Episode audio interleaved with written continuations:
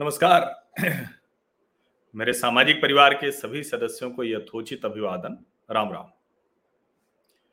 बड़ी महत्वपूर्ण सी बात मैं कहने जा रहा हूं और इसकी चर्चा क्यों नहीं हो रही ये समझ नहीं आ रहा है।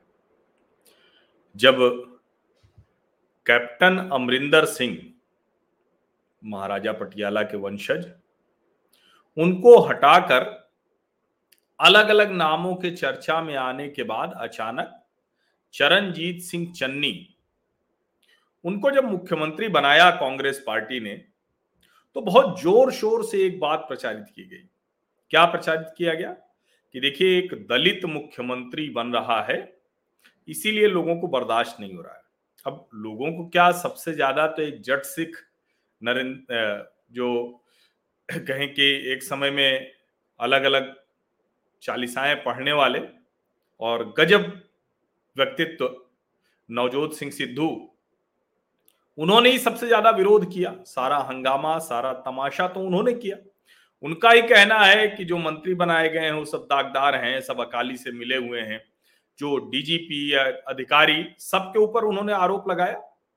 वो कोई विरोधी पार्टी ने नहीं लगाया था। लेकिन छोड़ दीजिए वो सब। असली प्रश्न ये कि जिन चरणजीत सिंह चन्नी के बारे में कहा गया कि वो दलित मुख्यमंत्री हैं, वो दलित मुख्यमंत्री एक पंजाबी दलित की निर्मम हत्या पर चुप क्यों है? टेप क्यों चिपका लिया है? फेविक्विक क्यों लगा लिया है? बताइए।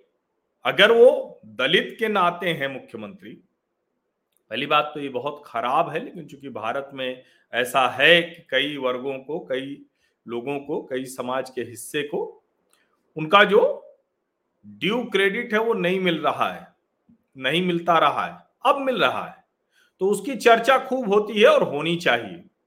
ईश्वर करे कि हम वहां तक पहुंचे कि ये बताने की जरूरत ना पड़े कि कोई किस जाति का मुख्यमंत्री है, किस जाति का मंत्री है। और जैसे चरणजीत सिंह चन्नी के बारे में कहा जाता है कि दलित मुख्यमंत्री बना दिया कांग्रेस ने, वैसे ही भारतीय जनता पार्टी और नरेंद्र मोदी ने भी खूब प्रचारित किया कि पिछड़े मंत्री इतने हुए। अब मूल सवाल वही कि ये जो दलित मुख्यमंत्री बना है, ये क्या दलितों की चिंता करेगा या ये एक प्रतीक है, एक मोहरा है नवजोत सिंह सिद्धू के लिए? या फिर गांधी परिवार को लगता है कि जैसे अलग अलग समय पर हमने गरीबी हटाओ, दलितों की स्थिति बेहतर करो, ऐसे ऐसे नारे दिए, मुसलमानों की भी स्थिति बेहतर करो, ऐसे नारे हम देते रहेंगे और जो 84 के सिखों के नरसंहार का दाग है उसको हम कैसे धोएं? तो ये सब तरीके दिख रहे हैं।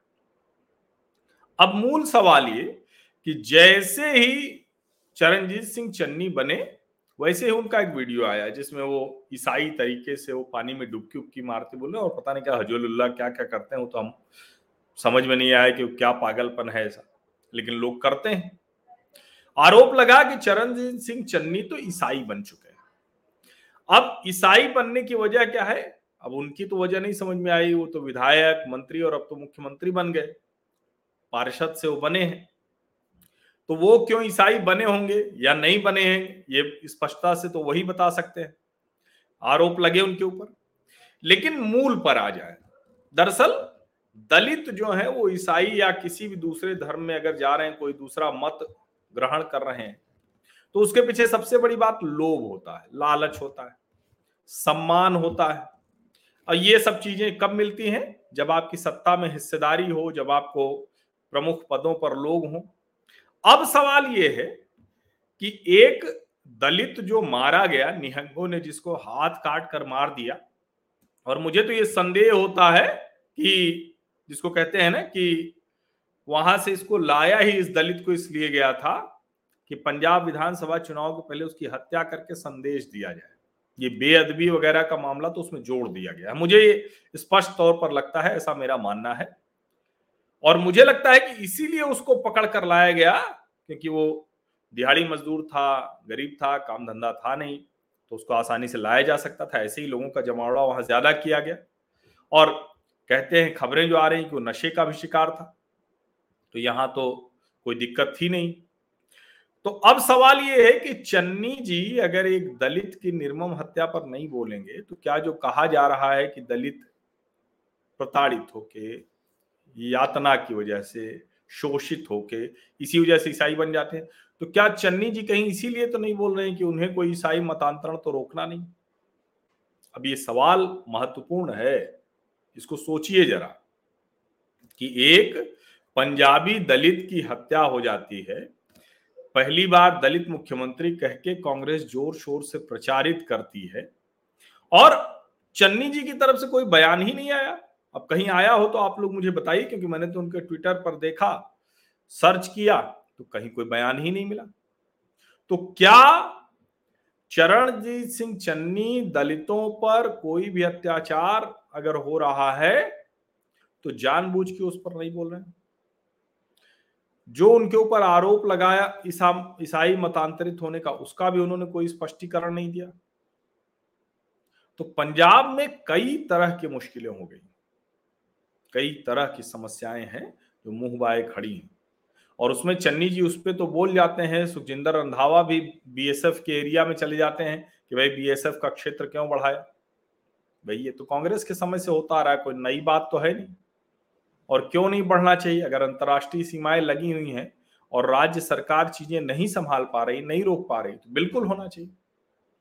तो उस पर तो खूब बयानबाजी की उन्होंने, लेकिन एक पंजाबी दलित की निर्मम क्रूर तरीके से हत्या होने के बावजूद दलित मुख्यमंत्री की बोलती बंद है और दलित अत्याचार की वजह से ईसाई मतांतरण उनका हो रहा है।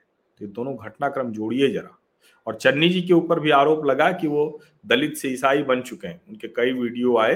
अब चूंकि उसकी सत्यता तो वही बता सकते हैं कि वो सिर्फ वीडियो में सिर्फ कहें कि ऐसे ही चले गए थे या सचमुच ईसाई।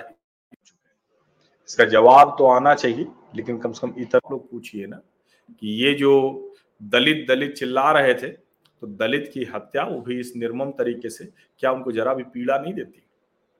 कांग्रेस के नेताओं को पीड़ा नहीं दे रही है? कांग्रेस वर्किंग कमेटी की बैठक है तो क्या पीड़ा नहीं दे रही?